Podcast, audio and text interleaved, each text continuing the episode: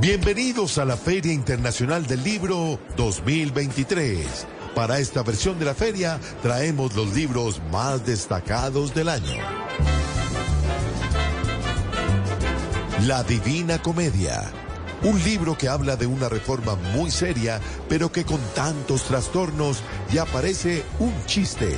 Escrita por la ministra de Salud, leída por el presidente Petro y desaprobada por varios partidos de la coalición. Malicia en el País de las Maravillas. La historia de un juez que deja en libertad al hijo de la gata para nombrarlo facilitador de paz. Un libro que después de unos días vuelve a tener gato encerrado. El general en su laberinto narra la salida del general Sanabria de la dirección de la policía por posiciones ultra religiosas, bajos resultados en seguridad y declaraciones que pusieron en jaque la Casa de Nariño. Para algunos es un libro con buena solapa, pero con un protagonista muy solapado. Viaje al Centro Democrático.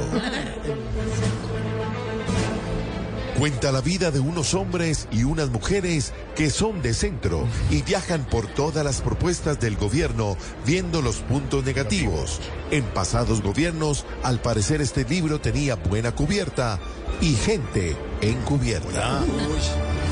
Lo que el Petro se llevó.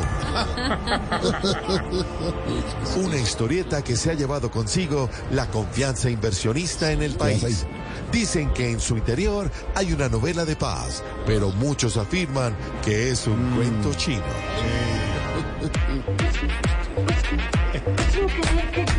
Y por último, el libro que narra la historia de un alcalde que se emborracha, se empelota y después dice que lo drogaron. Titulado Si saben cómo soy, ¿pa' qué me invita? El bestseller del año. Hasta aquí los libros más mencionados en esta Feria Internacional del Libro 2023.